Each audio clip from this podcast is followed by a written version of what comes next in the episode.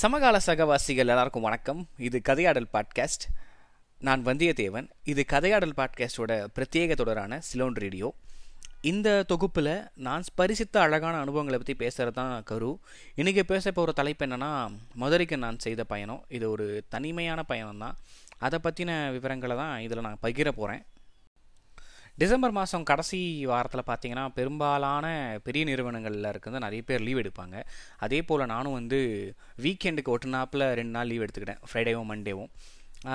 Saturday Sunday பார்த்திங்கன்னா Christmas கிறிஸ்மஸ்க்கு முன்னால் தான் நான் வந்து பயணத்தை வந்து பிளான் பண்ணியிருந்தேன். அதனால் கிறிஸ்மஸ் முன்னால் நைட்டு எப்படி இருக்குன்னு எப்படி இருக்குன்னா ஸோ என்னுடைய பிளான் ஆனால் நம்ம எப்படி மதுரை விடிகாலில் அங்கே போய் ரீச் ஆக போகிறோம். ஸோ ஸோ கிறிஸ்மஸ்ன்றதுனால அங்கே நிறைய க்ரௌட் இருக்கும். அதனால் அந்த தைரியத்தில் நான் வந்து கிளம்புனேன். ப்ளஸ் மதுரைக்கு தூங்கா நகரம்னு பேர் வேறு கொடுத்து வச்சுருக்காங்க. அதெல்லாம் நம்பி நானும் கிளம்புனேன்.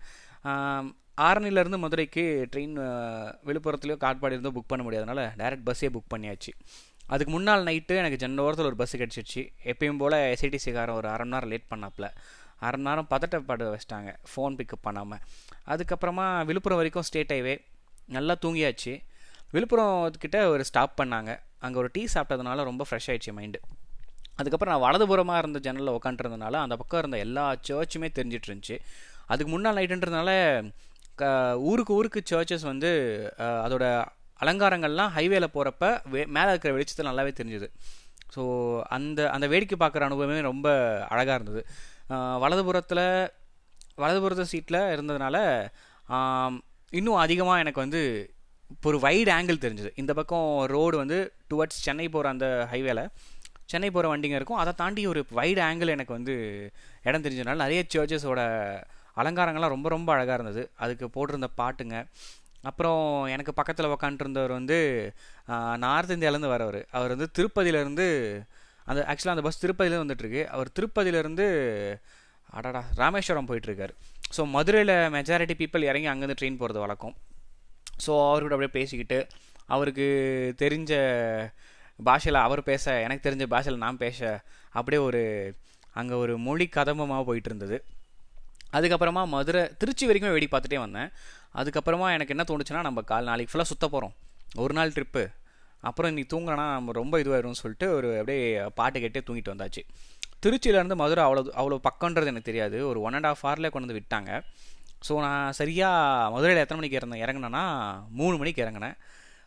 மதுரைக்கு தூங்கா நகரம்னு பேர் கொடுத்துருக்காங்களே, நிறைய பேர் இருப்பாங்கன்னு எதிர்பார்த்தேன். ரொம்பலாம் ஊரில் ஒன்றும் இல்லை. கிறிஸ்மஸ் கிறிஸ்மஸ்க்கு முன்னால் லீவுன்றதுனால எனக்கு கண்டிப்பாக பக்கத்தில் எதனா சர்ச் இருக்கான்னு சொல்லிட்டு நான் கூகுள் பண்ணி பார்த்துக்கிட்டு இருந்தேன். ஒரு செவன் ஹண்ட்ரட் மீட்டர்ஸில் ஒரு சர்ச் இருந்தது. ரொம்ப பெரிய சர்ச் கிடையாது, பெரிய சர்ச்சில் ரொம்ப தொலைவாக இருந்தது. பட் ஆப்வியஸாக வந்து கிறிஸ்மஸ் முன்னால் வந்து பீப்புள் கண்டிப்பாக ஏர்லி மார்னிங் எழுந்து வந்திருப்பாங்கன்றது எனக்கு தெரியும். அப்படியே இந்த மாட்டுதாவணி பஸ் ஸ்டாண்டே சுற்றிட்டு இருந்தேன். எத்தனை படத்தில் காமிச்சிருப்பாங்க. ஸோ மதுரையில் இறங்க இறங்கின உடனே அவங்க ஸ்லாங் தான் எனக்கு வந்து ரொம்ப ரொம்ப அட்ராக்டிவாக இருந்தது. ஏன்னா சினிமா அவ்வளோ கொண்டாடி இருக்குது மதுரையை. மதுரையிலேருந்து வந்த பீப்புள் வந்து சினிமா வந்து அவ்வளோ ஷோ பண்ணியிருக்காங்க, ஸ்டீரியோடைப் பண்ணாமல். சில ஃபைட் சில ரகடான விஷயங்கள்லாம் ஸ்டீரியோடைப் பண்ணி தான் ஆகணும். அதுக்கு முன்னாடி மதுரையில் வந்து எனக்கு இன்னொன்று பிடிச்சதுன்னா, எப்போ பார்த்தாலும் ரொம்ப ரவுஸாக அவனுங்க அடிக்கிற போஸ்டர்ஸ் தான். நிறைய சோசியல் மீடியாவில் அவங்களுக்கே தெரியும் நம்ம பண்ணுறது வந்து கோமாளித்தனம், ஜாலியாக தான் பண்ணுறோன்னு சொல்லிட்டு. ஆனால் அது வந்து போஸ்டர்ஸ் வந்து ரொம்ப ரொம்ப பங்கமாக இருந்தது. நான் வந்து மாட்டுத்தாவணியிலேருந்து வெளில வந்துட்டுருக்கேன். பஸ்ஸஸ் எதுவும் இல்லை, ஒரு மூன்றரை மணி போல். ஆனால் பஸ் ஸ்டாண்டில் வந்து இந்த டுவெண்ட்டி ஃபோர் பார் செவன் வந்து கடைகள் நிறைய சாப்பாடுலாம் இருந்தது. மார்னிங்கே ரெண்டு ரெண்டு பூரியை சாப்பிட்டுட்டு அதுக்கப்புறமா வந்து வெளியே வந்தால் நான் வந்து வழி போகிற எப்படி போகலான்னு சொல்லிட்டு ஒரு இந்த காய்கறி வண்டி ஏற்றிட்டு போகிறவர்கிட்ட கேட்டிருந்தேன். அவரே வந்து என்னை ஹிச் ஹைக்கிங் பண்ணுறதுக்கு ஒரு ஹெல்ப் பண்ணிட்டாரு. நான் இந்த சர்ச் எங்கே இருக்குன்னு கேட்க, நான் அந்த வழியே தான் போகிறேன் ஏறுப்பான்னு சொல்லிட்டு ஏறி உக்காந்துட்டாரு. ஏறி உக்கார சொல்லிட்டாரு. நான் வந்து பின்னாடி ஏறி உக்காந்துட்டேன். எனக்கு அது ஒரு பெரிய பெரிய அனுபவம். சர்ச் வாசல்லே இறக்கி விட்டார். சர்ச் உள்ளே போனால் அவங்க அவங்களுடைய ஸ்லோகன்ஸ்லாம் ஸ்டார்ட் பண்ணிகிட்டு இருந்தாங்க. நானும் அன்றைக்கி கொஞ்சம் டிம்மெல்லாம் பண்ணியிருந்ததுனால ஒரு கிறிஸ்டியன் பாய் மாதிரி உள்ளே போய் உக்காந்துட்டேன். உண்மையாகவே ரொம்ப அழகாக இருந்தது. மார்னிங் வந்து எல்லாருமே அவ்வளோ ஃப்ரெஷ்ஷாக ஒரு பாசிட்டிவிட்டியோடு அங்கே வந்திருந்தாங்க. திடீர்னு பார்த்தா ஸ்லோகன் பாட ஆரம்பிச்சிட்டாங்க. எனக்கு ஒன்றுமே தெரியல. யாரும் என்னை வந்து உள்ளே போகிறப்ப ஒருத்தர் ஹேண்ட் ஷேக் பண்ணி வெல்கம் பண்ணார். ஸோ யாரும் வந்து என்னை வந்து அந்நியமாக நினச்சிடக்கூடாதுன்னு சொல்லிட்டு நானும் அவங்க கூட அப்படியே சைலண்ட்டாக உட்காந்துருந்தேன். ஸ்லோகன் பாட ஆரம்பித்த உடனே என்னடா பண்ணுறதுன்னு தெரியாமல் பார்த்துட்டு இருந்தேன். திடீர்னு ஸ்க்ரீனில் ஃப்ரெண்ட் ஸ்க்ரீனில் இருக்கிறத பார்த்து தான் படிக்கிறாங்க போல். அதுக்கப்புறம் அந்த ஸ்லோகன்ஸ்லாம் கொஞ்ச நேரம் சொல்லிகிட்டே இருந்தேன். அதுக்கப்புறமா திடீர்னு ஒரு பத்து பேர் உள்ள அவங்க ஒயிட் ட்ரெஸ்லாம் போட்டுட்டு மைட் பி ஏதோ ரிச்சுவல்ஸ் ஏதோ பண்ணிட்டு வந்துட்டு இருந்தாங்க. எனக்கு என்னடா பண்ணுறது புதுசாக இருக்கே, நம்ம மனித சஞ்சாரம் இங்கே இருக்கேன்னு சொல்லிட்டு வந்து நம்ம ஐக்கியம் ஆகிட்டோமே அப்படின்ற மாதிரி ஒரு எண்ணம் போயிட்டு இருந்தது. கூடவே பார்த்தீங்கன்னா எப்படா இங்கேருந்து வெளியே போகிறது, மூன்றரை மணி ஃபோன் பேசிகிட்டே வெளியே வந்துடலாம் அப்படின்னு நினச்சி யாருக்கு கால் பண்ணுறது தெரியாமல் என் நம்பருக்கு நானே கால் பண்ணி ஃபோன் பேசுகிற மாதிரி ஆக்ஷன் பண்ணிவிட்டு வெளியே வந்துட்டேன். அதுக்கப்புறம் இது ஒரு இது ஒரு மோசமான அனுபவமாக நல்ல அனுபவமானு தெரியல சர்ச்சில். அதுக்கப்புறம் அங்கேருந்து ஒரு ஒரு எயிட் ஹண்ட்ரட் மீட்டர்ஸில் வந்து எனக்கு தெப்பக்குளம் காமிச்சிது. வாக் பண்ணியே போயிடலாம், ஏன்னா நாலரை ஆல்மோஸ்ட் நான் மூணு மூணு மணிக்கு பஸ் ஸ்டாண்ட் இறங்கி மூன்று மணிக்கு சர்ச் வந்து ஒரு ஆஃப் அன் ஹவர் இங்கே ரெண்டு நாலு மணி ஆகிடுச்சு. இதுக்கப்புறமா வந்து ஆல்மோஸ்ட் சில டீ கடைங்களாம் ஓப்பனாக தான் இருக்குமேனு சொல்லிட்டு அந்த சர்ச்சிலேருந்து தெப்பக்குளத்துக்கு நடந்து போயிடலாம்னு சொல்லிட்டு நடந்து போக ஆரம்பித்தாச்சு. பீப்புள் இருந்தாங்க, வழி தெரியும், ஆனால் வேணும்னே பீப்புள் கூட இன்ட்ராக்ட் பண்ணணுமேனு சொல்லிட்டு அங்கேருந்து ஒரு வயசானவர்கிட்ட ஆனால் இங்கே தெப்பக்குளம் எங்கே போகணுன்னு சொல்லிட்டு கேட்டதுக்கு அவர் ரொம்ப வயசானவர் தான், பட் எனக்கு அவ்வளோ மரியாதையாக இங்கே போகணும் அங்கே போகணுன்ற மாதிரி ரொம்ப அவரோட ஸ்லாங்கில் சொல்லிட்டு இருந்தார். எனக்கு ரொம்ப பிடிச்சிருந்தது. அதுக்கப்புறம் ஒரு டீ கடையில் காலைல ஒரு டீயும் பன்னும் போட்டுட்டு அங்கேருந்து நடக்க ஆரம்பித்தேன். வைகை பாலம், எவ்வளோ படத்தில் இந்த வைகையை பற்றி அவ்வளோ இம்ப்ரெசிவாக சொல்லியிருப்பாங்க. வைகை பாலத்து வந்ததுக்கப்புறம் லிட்டலாக வந்து நான் வந்து பிஃபோர் சன்ரைஸில் வர ஜெஸி பிங்க்மேன் மாதிரி தான் வந்து நான் வந்து காஸ்டியூம்ஸ்லாம் போட்டிருந்தேன். ஒரு பெரிய இதுவெல்லாம் எனக்கு வந்து ரொம்ப நல்லா இருந்தது. தனியாக அதுவும் இருட்டில் வேறு அவ்வளோ ஒன்றும் விடியலை, அந்த நேரத்தில் இருட்டாக தான் இருந்தது. வைகை பாலத்தை கிராஸ் பண்ணுறப்பே ஒரு திகிலாக தான் இருந்துச்சு. எவ்வளோ இலக்கியங்களும் எவ்வளோ சினிமாலையும் இந்த வைகையை வந்து போற்றி இது பண்ணியிருக்காங்க. அதுக்கப்புறம் வைகை பாலம் கிராஸ் பண்ண உடனே இன்னும் கொஞ்சம் தூரம் முன்னாடி போனால் அந்த தெப்பக்குளம் வந்துருச்சு. தெப்பக்குளத்தோட அழகை நான் வந்து வர்ணிச்சிட்டே இருப்பேன், ஏன்னா நான் பார்த்த சமயம் அப்படி, நான் பார்த்த தருணம் அப்படி. ஒரு தனியாக ஒருத்தன் வெளியூர்ந்து வந்திருக்கான். தெப்பக்குளத்தோட சுற்றி அந்த நேரத்துக்கும் ஆளுங்க உக்காந்துருந்தாங்க. ஏர்லி மார்னிங் ஒரு அஞ்சு மணிக்கு போல், இன்னும் விடிய ஆரம்பிக்கல. விடிய விடிய நான் வந்து லைக் அந்த வெளிச்சம் வர வர சூரிய கதிர்கள் வர வர அந்த இடத்தோட அழகு மேம்படுத்தே இருந்துச்சு. நான் வந்து ஒரு ரெண்டு ரவுண்டு தெப்பக்குள்ளதே சுற்றிட்டு சுற்றிட்டு இருந்தேன். மீன்வைல் எனக்கு வந்து வின்சென்ட் வான் காகோட ஸ்டாரி நைட் பெயிண்டிங்கில் வர மாதிரி தான் அந்த வெளிச்சமும் அந்த பாலமும் இருந்தது. அதை சுற்றி முடிக்கிறதுக்குள்ளே பயங்கர கொசு, அது ஒரு விஷயம். சுற்றி முடிக்கிறதுக்குள்ளே அது வந்து ஒரு வலசை போகிற டைம். ஸோ எவ்வளோ பறவைகள் அந்த தெப்பக்குளத்தை கிராஸ் பண்ணி போச்சுன்னா அவ்வளோ ரம்யமாக இருந்தது பார்க்குறதுக்கு. நான் ஒரு ஆறரை மணி வரைக்கும் அங்கே டைம் ஸ்பெண்ட் பண்ணேன். ஒரு ரெண்டு ரவுண்டு சுற்றிட்டேன். ஒரு இடத்துல ஒரு இடமா நல்லா பார்த்து உக்காந்துட்டேன். அந்த தெப்பக்குளத்தை சுற்றி மனிதர்களுடைய அவங்க ஒரு பக்கம் வந்து ஒரு யூத்ஸ் நின்று ஏதோ பேசிகிட்டு இருக்காங்க, அந்தாண்ட பக்கம் பார்த்தா கேரம் விளையாட ஆரம்பித்தாங்க, இன்னொரு பக்கம் பார்த்தீங்கன்னா எக்ஸசைஸ் பண்ணுறாங்க, இன்னொரு பக்கம் கீரை வித்துட்டு இருந்தாங்க, இன்னொரு பக்கம் ஒரு கோயில் இருந்தது. ஸோ எனக்கு வந்து ஒரு நல்ல ஒரு அனுபவமாக இருந்தது. பயணத்துடைய ஆகச்சிறந்த விஷயமே வந்து இந்த மாதிரி பார்க்காத ஒரு விஷயங்களை நம்மளுக்கு மழை தன்மையோட புதுசாக ஒரு விஷயம் நம்ம பார்க்க எக்ஸிட் ஆகும்ல, அந்த எக்ஸைட்மெண்ட் எனக்கு மதுரை கண்டிப்பாக கொடுத்துச்சு. முக்கியம் தெப்பக்குளம் ரொம்ப நல்லாவே கொடுத்துச்சு. ஸோ ஒரு மதுரை வந்து ஒரு பிரம்மாண்டமான வில்லேஜ், ஆனால் ஒரு மாடர்னைஸான வில்லேஜ்ன்ற மாதிரி தான் என் கண்ணுக்கு பட்டுச்சு. அதுக்கப்புறம் என்னோடய நண்பன் ஒருத்தன் அங்கே இருக்கான். ஸோ அவனுக்கு கால் முன் வரதுக்கு முன்னாடியே கால் பண்ணி இன்ஃபார்ம் பண்ணியாச்சு. அவன் வந்து வண்டி எடுத்துகிட்டு வந்துட்டான். அதுக்கப்புறம் அவன் வண்டியிலேயே நான் நல்லா சுற்றியாச்சு. ஏன்னா இது வந்து ஒரு சென்னையாக பெங்களூராக இருந்தால் நம்ம ஓலாவோ ஒரு ரேபிடோவோ இருக்கும்.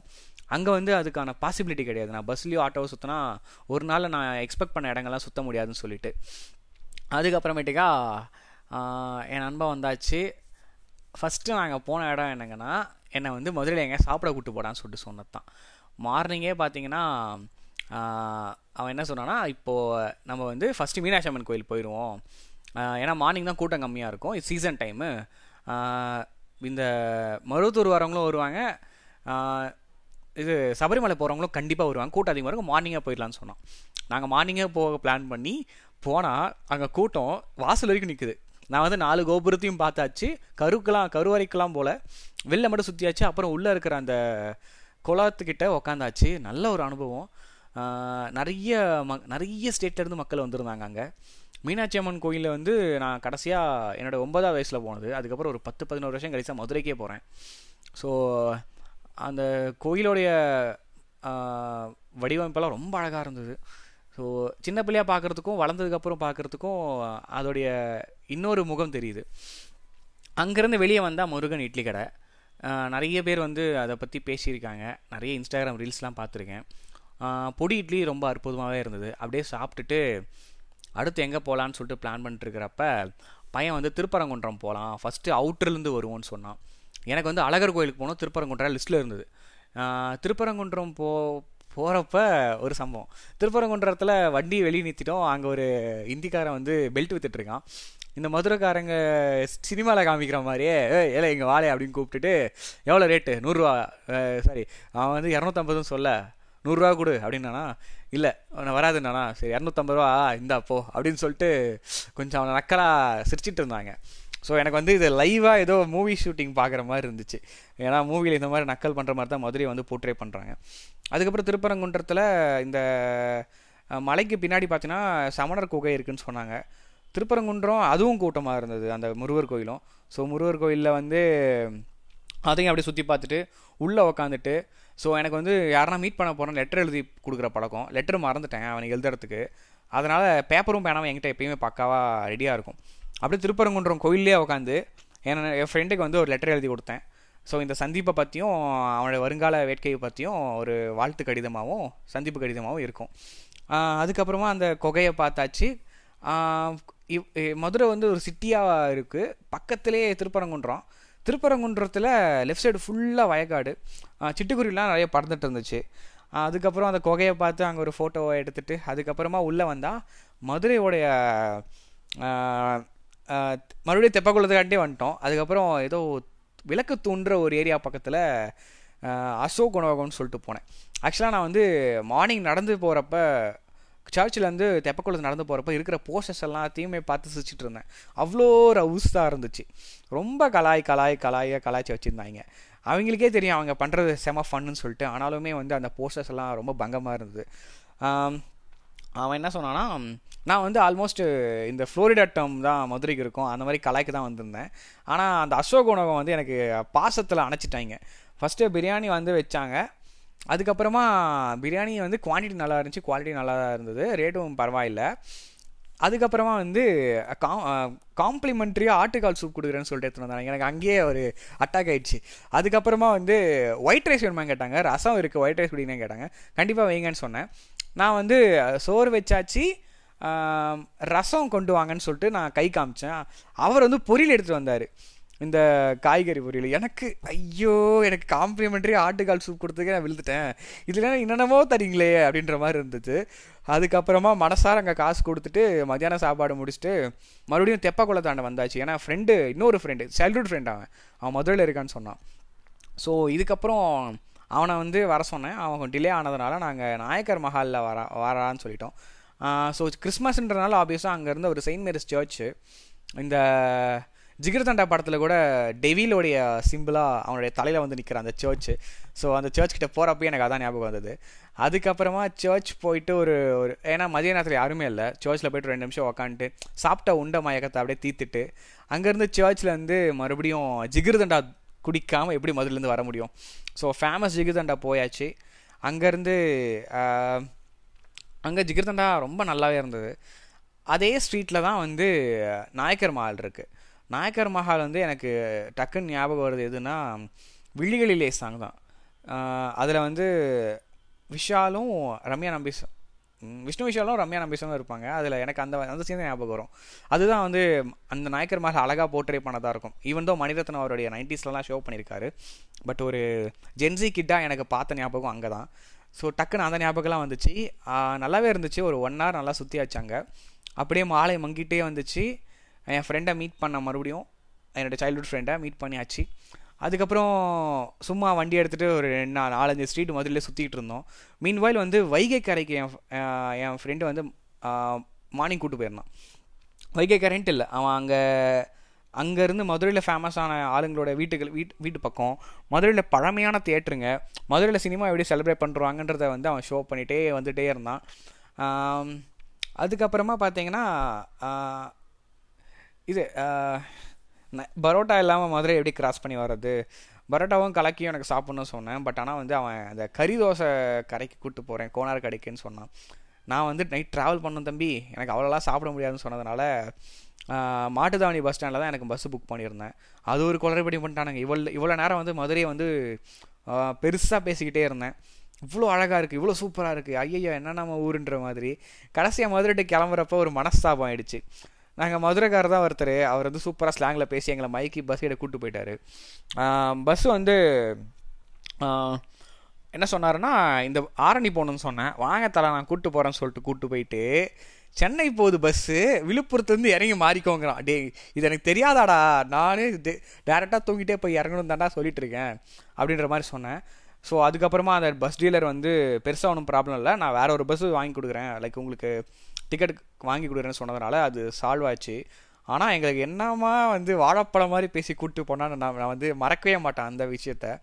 என்னென்ன சொன்னான்னா, தலை நீங்கள் கொடுத்தா தான் தலை எங்களுக்கு சின்ன கமிஷன் கிடைக்கும் அப்படின்லாம் சொல்லி கூப்பிட்டு போனான். அங்கே போயிட்டு இது சென்னை போகிற பஸ்ஸு விழுப்புரத்துலேருந்து இறங்கி மாறிக்கோடன்னு சொன்னால் சரியான சுருன்னு ஆயிடுச்சு. பரோட்டாவுக்கு மூணு வகையான சால்னா கொடுத்தானுங்க, நல்லா தான் இருந்துச்சு, கலக்கியும் நல்லா இருந்தது. அப்படியே ஒரு வாக் பண்ணிவிட்டு ஃப்ரெண்டை வந்து அவன் ஃப்ரெண்டை என்னை ட்ராப் பண்ணிவிட்டு போயிட்டான். ஸோ டோட்டலாக மதுரை நல்ல ஒரு எக்ஸ்பீரியன்ஸாக இருந்தது. அங்கே வந்து சாப்பாட்டு வந்து டுவெண்ட்டி ஃபோர் பார் செவன் நல்லாவே கிடச்சிட்டே இருக்குது. பீப்புள் வந்து ரொம்ப நல்லா ட்ரீட் பண்ணாங்க. ஸோ என்னோடய ஒரு நாள் எக்ஸ்பீரியன்ஸே இப்படி இருந்தது. நான் வந்து அழகர் கோயிலுக்கு போக முடியல, அது ஒரு பெரிய இதுவாக இருந்தது. ஏன்னா மதுரைக்கு வந்துட்டு மதுரை நான் என்ன நினச்சேன்னா, அழகர் கோயிலேருந்து மதுரையிலேருந்து பக்கமாக தான் இருக்கும்னு நினச்சேன். அது பார்த்தீங்கன்னா டுவெல் கிலோமீட்டர் இருக்கும் போல் அவுட்டரில். ஸோ நான் வந்து ஈவினிங்கை வந்து மதுரை அழகர் கோயிலை பிளான் பண்ணதுனால என்னால் போக முடியல. மற்றபடி மதுரையில் மோஸ்ட்லி எல்லா இடமும் சுற்றியாச்சு. அப்புறம் ஒரு மால் கூட போனேன், ரொம்ப சின்ன மால் தான், பட் ஆனால் இட்ஸ் ஓகே, நல்லா தான் இருந்தது மதுரையில். அதுக்கப்புறம் என் ஃப்ரெண்டு வந்து அவன் ஸ்கூல் டைமில் வந்த கடைங்க, அங்கே வந்து ரோஸ் மில்கில் சோடா ஊற்றிட்டாங்க. இவன் ஏய் இது நல்லா இருக்கும்பா அப்படின்னு சொல்லிட்டு குடிக்கிறான். எனக்கு அது டிஃப்ரெண்ட்டாக இருந்துச்சு, புது புது ஃப்ளேவர் நான் வந்து மதுரையில் கண்டுபிடிச்சது. அதுக்கப்புறமா ஸோ அப்படியே சுற்றிட்டாச்சு. இவ்வளோ தான் என்னுடைய மதுரையோடைய அனுபவம். நல்லா இருந்தது, ஒரு சோலோ ட்ரிப்பு, கொஞ்சம் நேரம் சோலோ ட்ரிப்பாக இருந்தால் அதுக்கப்புறம் ஃப்ரெண்டு வந்துட்டான், மறுபடியும் சோலோ ட்ரிப் தான். நைட்டு பஸ் ஏறி ஆரணி வந்தாச்சு. ஆரணி அது அன்பில் தொடங்கி அன்பில் முடிக்கிறோன்ற மாதிரி நான் வந்து அதுக்கு முன்ன நாள் வந்து ஒரு மதியானம் மூணு மணிலேருந்து ப்ரிப்பரேஷன் எனக்கு. அதுக்கடுத்த நாள் மதுரைக்கு போயிட்டு சுற்றிட்டு அதுக்கடுத்த நாளோடைய விடிகாலில் மூணு மணிக்கு முடிஞ்சேன். ஸோ த்ரீ டு த்ரீ நான் வந்து இந்த ட்ராவல் பண்ணிகிட்டு இருந்தேன். நல்லா இருந்தது. ஸோ இத்தோட இந்த பாட்காஸ்ட்டை முடிச்சுக்கிறேன்.